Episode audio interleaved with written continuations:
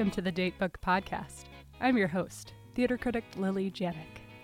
When I learned that Daryl V. Jones had taken the helm of Lorraine Hansberry Theater, I was thrilled. He stole the show as a drag queen in Theater Rhinoceros's Priscilla, Queen of the Desert, and he's brought a sure hand as a director to productions at the Aurora Theater Company. A sure hand is what the Hansberry needs. The Legacy Black Theater, founded in 1981, has been plagued with troubles since 2008, losing its venues, its founders dying, and more recently, a slew of rescheduled and canceled productions. This is despite the noble efforts of Jones's predecessors, Aldo Billingslea and Stephen Anthony Jones, who worked doggedly to keep the theater going. Stephen Anthony Jones, in his seven year tenure, got the company out of debt, which is no small feat. I talked to Daryl today about his vision for the company and the show he's directing for it, The Urban Retreat by A. Zell Williams. Daryl clarified after our interview that his title should be acting artistic director instead of artistic director, since he and the Hansberry are still testing each other out on a trial basis, though he hopes the position will become permanent. A few things you'll hear us mention in the podcast. When you hear Daryl say Adrian, he's talking about local actor Adrian Roberts one of the leads in the urban retreat. Likewise, the name Trench refers to a character in that play. Finally, when we say LORT Theaters, that refers to the League of Regional Theaters, a group of some of the biggest and most powerful nonprofit theaters throughout the country. Now let's get to it. So, welcome, Daryl, Thank the you very much. new artistic director, current artistic director of Lorraine Hansberry Theater. Wh- What an honor. Congratulations. Well, thank you, and it's a pleasure to be here with you. And it is an honor um, to be appointed uh, to uh, the Lorraine Hansberry Theater, uh, in part because of its important history and what it's done here in the San Francisco community, but also it's important uh, to to honor and to continue to continue to honor the legacy of Lorraine Hansberry, and um, that's where we'd like to see us moving forward, honoring her vision of not just theater, but what America should be. Ooh, that's that's really exciting, and I love how you jumped right into that. and when I was talking to in a previous interview your predecessor Aldo Billingslea, he talked a little bit about that as well, like specifically what Lorraine Hansberry wanted theater to be, and the fact that the theater is named after this woman of color who was this amazing writer. Um, so what what does her vision of theater and the country mean to you? Great. And if you will, I would like to read a little quote from a, a biography that, of hers that's online. Much of her work during this time concerned the African struggle for liberation and their impact on the world. That resonates with me because the majority of the African American theater canon was focused on redefining the African American experience outside of the stereotypes that were created during minstrelsy and slavery um, that were created to demean, to marginalize, to make less than human um, a population of people. The African American theater, dating all the way back to, if we can call slave narratives, they're, they're not necessarily theater, but they have been theatricalized. They, in a slave narrative, you really understood the life of an enslaved person. So it wasn't just a slave as chattel, it was a person being treated as chattel. Um, and through, through illuminating their lives, through illuminating the lives, the continued struggle of African Americans through the Harlem Renaissance, the, through the civil rights movement, through the black arts movement, theater has been opening up the truth and revealing the real experience of African Americans, and in so liberating us from the from those heinous stereotypes that were um, created to marginalize, demean, make African Americans seem less than other. So the theater and Lorraine's Lorraine Hansberry's vision of theater was about expressing and telling and the truth and liberating African Americans from that bondage of the past. And that project isn't over. And it is so not over. And so as we move the theater company forward and as we we are continuing to look at issues that affect the African American community, but in addition, African Americans every time they attacked an issue of of of oppression or segregation, they paved the way for others to then follow suit. So African Americans were always sort of at the forefront of the battle, and they made it easier for others to come along. So we will continue to do plays that reflect the African American experience. But in addition, being African American isn't only being downtrodden or oppressed. So, plays that deal with the African American middle class, plays that deal with just family issues, plays like Dot. Uh, I'm thinking also about your recent playwrights competition, in which, so this was held at the end of 2018, I believe. Is that right? Mm-hmm. Or in fall. And uh, part of the rules were a submitted play must be, it must have roles for older African American women, and it has to be really funny. yes. Well, that was because Aldo, the, the previous uh, interim artistic director, uh, very wisely was concerned that uh, so many of the African American plays that are being programmed are very heavy and are dealing with current social issues that are important. For instance, they're dealing with, um, uh, I'm directing a couple coming up that deal with the um, the unjustified shooting of of young African American men and women, um, and how um, how that's become sort of institutionalized in our society that we accept this because we still it's it's you know they've done studies they put electrodes on the brain and they still show that if you show the picture of a, a an African American teenage man and then an Asian and then a Latino whatever the fear factor goes way off the charts when they're looking at an African American um, so yes it's important to still do plays that do address the social maladies that uh, continue to plague this country. Um, but there's so much more to the African American experience. So I think Aldo was looking to find those plays that go outside of that. The media has a tendency to focus on, and probably rightly so to a degree, but the media focuses on the extremely oppressed population, uh, African American population, and gives less attention to the middle class, the very successful doctors and lawyers and teachers and professors and etc. Um, right. Where and- are the stories about them? and there are stories about them. We have to find them and we have to bring them forward. And in so doing, we also want to continue to tell stories about other oppressed people um, uh, in this country. Yeah, I feel like I've seen in um, a revised version of the mission statement um, for Lorraine Hansberry Theater African American stories, black stories, and those of other marginalized, historically oppressed groups. Yes. So it sounds like you see that as part of the vision going forward for the company. Absolutely, because I think, you know, it's been historically a, an African American theater company. It will always be that.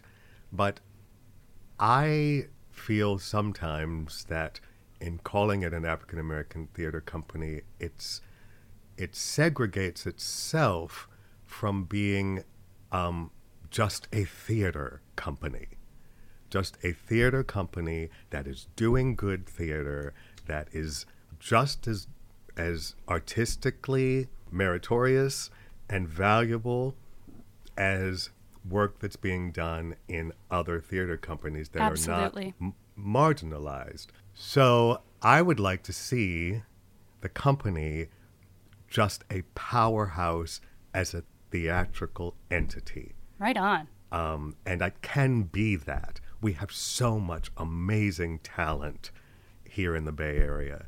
We've got um, whether it's African American, white, Latino, Asian, whatever, and we want the theater company to be a home for this talent. So right now, the job is for me is reaching out to to all kinds of artists, the the very high um, level professional artists to bring their expertise in, to get young people to learn from them, to infuse the theater company with a whole new energy, a whole new level of excellence um, in the work that we do.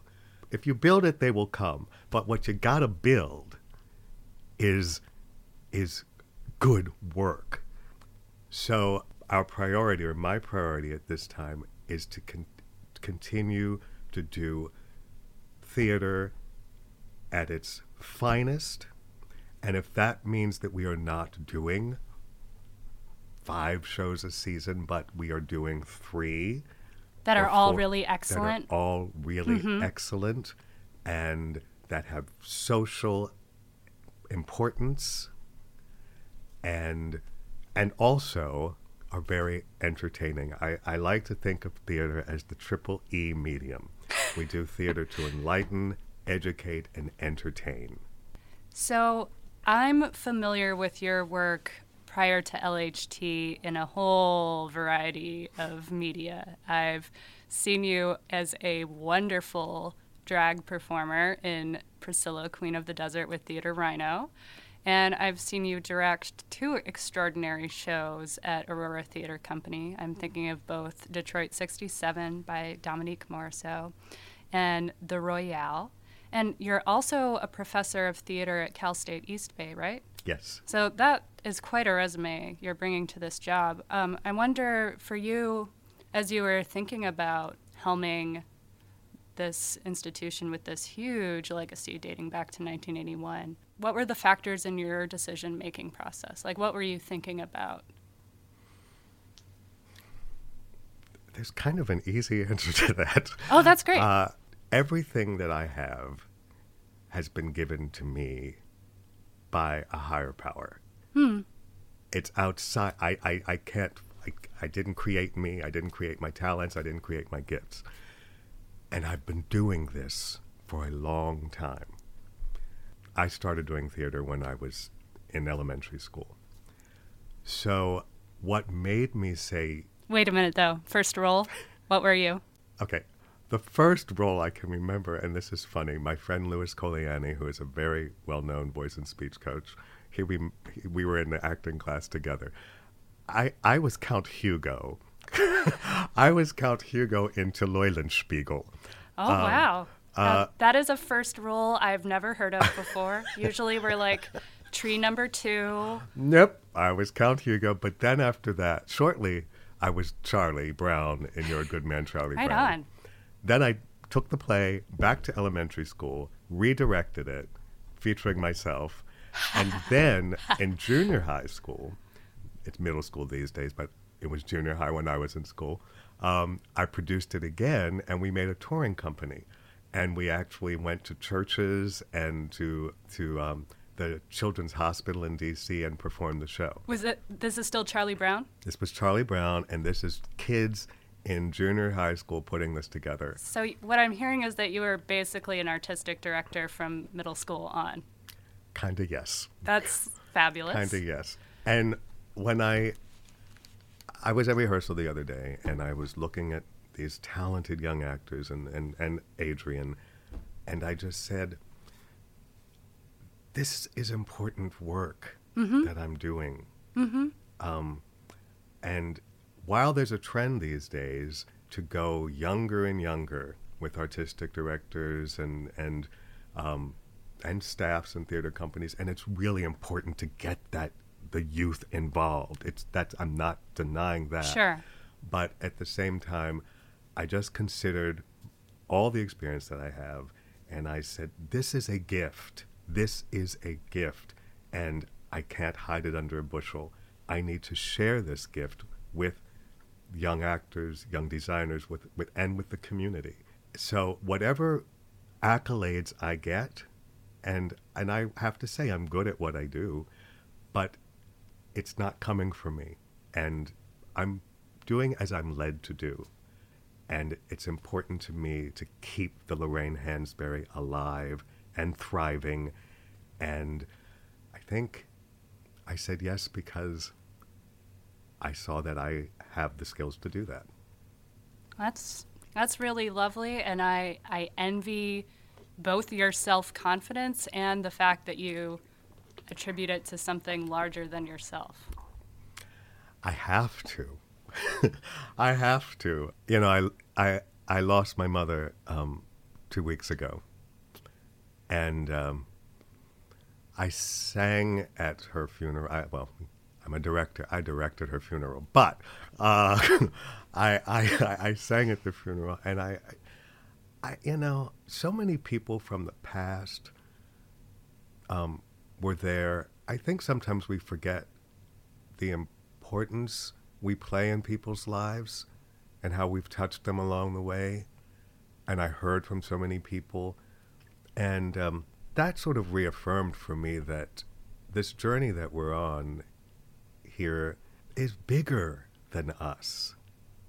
There's so much going on outside of us that we don't even know. We don't even know when people love us, when they care about us sometimes.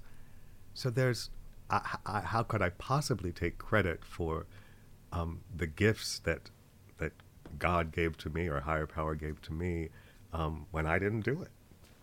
I just, I'm the vessel. I'm the vessel. Now, um, you you had written me about your your mother before we set up this interview. Uh, I think um, you mentioned that that was in Baltimore. Is that right? Mm-hmm. In the in in um, in the Baltimore Washington area, yes. Is, that where you grew up? Yes. And what brought you to the Bay Area originally? Originally, it was the job at uh, Cal State East Bay. So would it would I offend you greatly if I asked you how long you've been there now? No, you would not offend me. Sometimes I'm actually amazed. um, it's been 14 years, and we have a uh, a really dedicated and committed faculty and theater program. We continually go to the Kennedy Center American College Theater Festival and win awards. Last year, the show, a devised piece that we did called CSU Ferguson, um, won numerous awards at the regional festival, and then it went on to win to continue to win more at the in DC. It's a wonderful, thriving department. Unfortunately, it's a state school. Yep. Yep. And it's in the teaching the teaching university of the state's you know system. You have the UC, which is tier one and research, and then you have the CSU system. So I have to be honest and say that I question whether or not there is a an understanding and a commitment to understanding the importance of theater on humanity in the state system. Everything is STEM these days. STEM, STEM, STEM. Yeah, yeah. Um, and so as we watch our you know funding decrease, and um, it's disheartening at times. Absolutely, absolutely. When you first moved out here for for that job, what struck you about the Bay Area theater scene? Like, what did you notice as a newcomer? Well, when I first moved out here, I was impressed by the fact that so much theater was Mm-hmm. happening. Oh, I'm overwhelmed by it on the daily. Yeah. I cannot fathom it all. I was I I was impressed by that, and I also here's something. Maybe on the East Coast, we we we are sometimes a little snobby. Um, Well, Northern Californians are never snobby. well, n- well, actually, no, we are. they they might be, but in a in a in a very there, there's much more acceptance. Uh, this is what impressed me when I got here. There was much more acceptance that anybody can do theater, that ev- that theater can be for everybody, you know. And prior, and that took me a while to adjust to, because on the East Coast I had been in the traditional LORT Theater crack. You know, I, I had worked at Arena Stage as a directing associate, and I was directing at um, regional theaters like Woolly Mammoth, uh, directed off Broadway. Uh, You know, you start to think, well, no, there's a certain way that theater should be done. There's a certain kind of level of excellence and, and a certain level of artistic uh, expression. But then when I came here, I saw that that it things might not necessarily have been as polished, but um, but there was great enthusiasm. There was great that theater was act theater was accessible to more people, and that more the more accessible it, it becomes to people, then the more they enjoy it, the more the audiences grow, and it, it just felt like the theater here was really embedded in the community in a different way than it was for me on the East Coast. So that stuck out. As since I've been here, I really appreciate all of the small theater companies um, that are that are sometimes struggling but still hanging in there and doing just great work. Um, Like who? Who are some of your favorites? Crowded Fire, Right on. Ubuntu, So good. Aurora, Aurora. Um, um, you know, ev- a lot of people are doing great work, but um, I, I guess I have to say that if there's any kind of theater companies that I'm kind of looking at, observing closely to see how we might move the Lorraine Hansberry forward, I have to say that Ubuntu and Crowded Fire are certainly ones that I'm um, I'm interested in how they are functioning.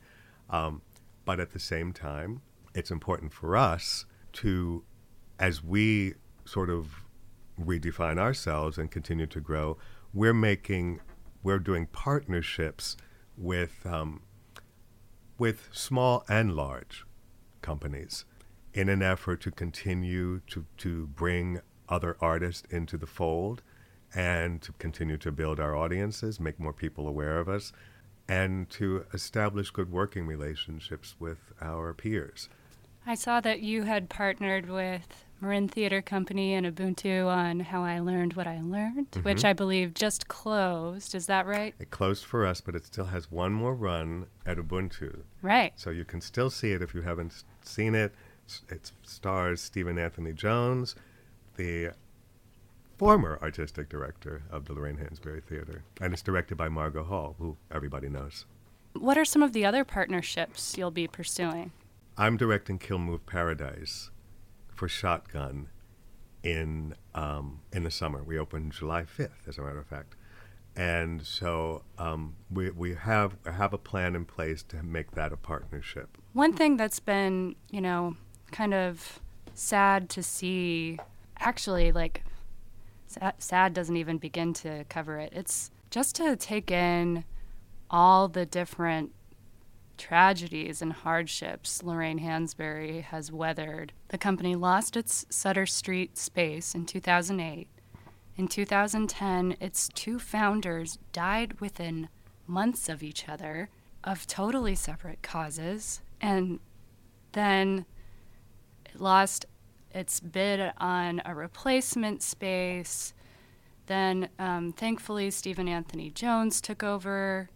Um, he stepped down in 2017, and there's been a lot of schedule changes, a few postponed or canceled productions, and nobody who cares about theater likes seeing news like that. And I wonder how you think about bringing some stability to the company. Well, as you were saying that, the thought that came to mind was, and still I rise. Mm-hmm. Um, so, yes, it's been through hard times, but we are still going to rise and we're going to find a way back, back on the map, big time. The way that I see bringing stability to the company is one, for a while, the company had uh, a program called Bringing Arts to the Audiences, the BATA, um, and the BATA series, and those were a series of readings that we did All over the place. Yeah, we did them So all many over the different place. venues. But pri- it sort of eventually it, the primary venues were MOAD, Museum of the African Diaspora, and IT Bookman Library. And then, of course, there were also other readings done at other places. That series is going to come to an, it's going to go on hiatus Okay. for a while. Because even though they're readings, we were doing about eight different readings of, of plays a year. Your calendar was full. and it was it was a lot and and you know people say oh it's just a reading but it still means that you've got to have a director you've got to have rehearsals you've got to promote it all of that stuff so i along with stephanie schaffner the executive director of the theater company we felt that we could cut we should cut back on the number of readings we're doing because it's taking our time and our focus and our energy away from doing main stage productions. So moving forward, we're going to do far fewer readings mm-hmm. and focus on the main stage productions. Focus on the the first play that's scheduled for next season. Um, actually, is the winner of the Playwrights Festival that we did, and it's called Pancake Queen by Bree Knight, and that was also um, I was so happy that a woman won, and that it's a dealing with a woman's story, an African American woman's story. It's based on the, the real woman who w- was the first woman hired to play um, Aunt Jemima um, in trade shows to promote the this new instant pancake mix that had never been done before. It's funny. I never thought that like somebody had to invent instant pancake mix, but they did. Um, and then they hired this woman to to be the mammy and sell the product. Um, so the play is um, based on her, and it's somewhat fictionalized. But I say that to say that as we move forward, we're committed to choosing plays that are by African American or by women, period, that also tell women's stories. You know, occasionally it's, it's happened. Someone will say, Why do they keep hiring men for that position? And I have to say, Well, in this case, right now, it's because this man saw a need um, and he jumped in to fill the need. But I do think it's imperative that as we move forward, that women playwrights are represented and that we bring in female designers. So I've made sure that um, with the Urban Retreat, which is the show that we're going to talk about in a minute, that we've got female designers involved, we've got people of color involved. So that's one of the commitments I uh, in- in helping the theater move forward is that putting women first, giving them their you know giving them a a really important and primary place in our programming and and in the production work that we do. I also, as I've said before, um, in moving forward, we want to do more musicals. Whoa. It's been a it's been decades since the Lorraine Hansberry has done a musical outside of the annual Christmas concert. And if there's anything that will get people into uh, an audience, uh, into those seats, it's doing a black musical with lots of singing and dancing and energy and uh, telling a good story. Um, so we want to see more musicals. We also we want to balance the heavy, the plays like Kill Move Paradise with lighter fare as well, so that people also can come and laugh and have a good time.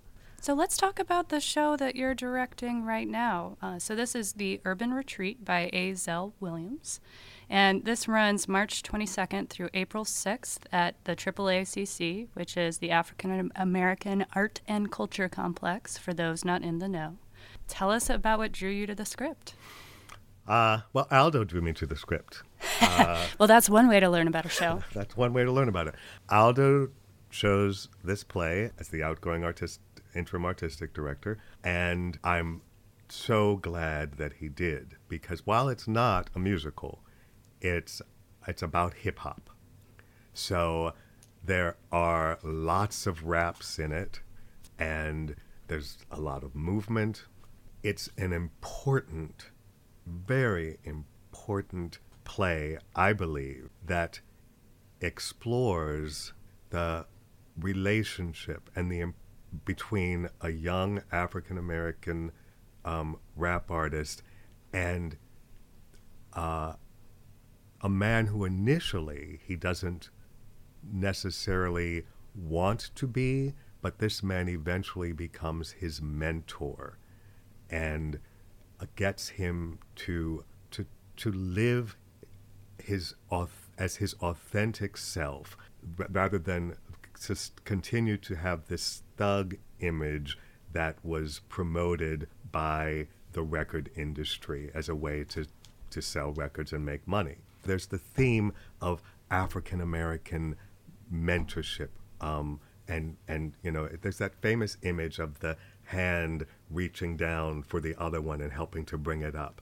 So that theme is fully realized in the play. It also discusses the dichotomy between socio-political rap music with, with that has a heart and a, and good intentions to make social change and to make life better for people versus what we have what eventually happened to rap music uh, it became gangster rap that many many um, academics will argue is modern day minstrelsy um, it's depicting African American young men as vicious thugs who want to drink, party, um, womanize, and it's all about all about making that money, making that money. But it explores the issue of being a sellout for money versus being your authentic self and, and holding on to your the artistic values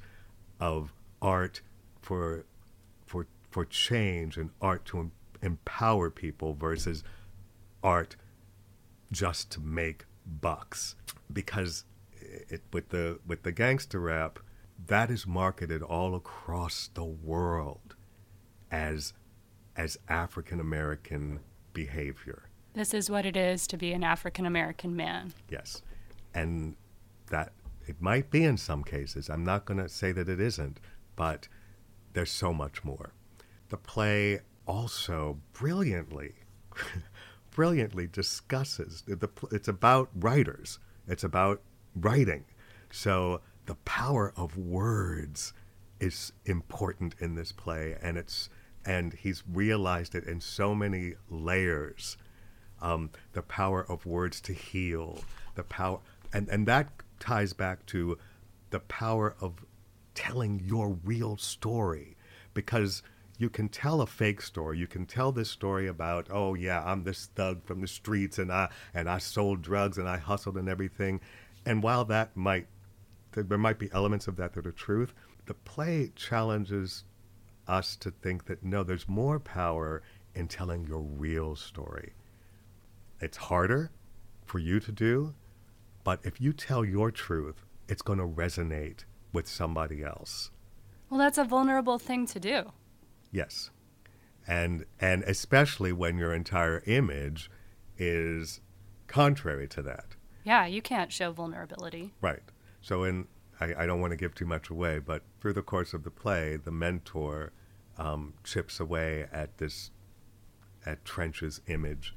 This play has generational appeal because it's got this young cast of these rap artists and everything, and it's uh, but it also has the older character of Chaucer and dealing with this young artist. So, you know, it becomes father son.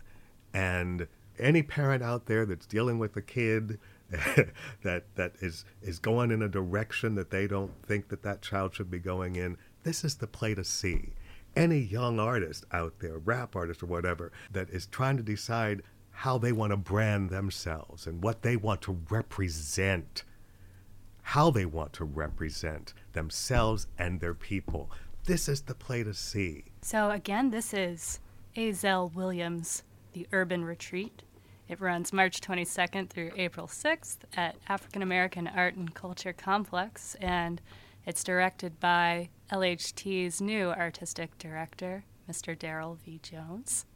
Darryl, Thank you so much for joining us today. Thank you. It has been my pleasure.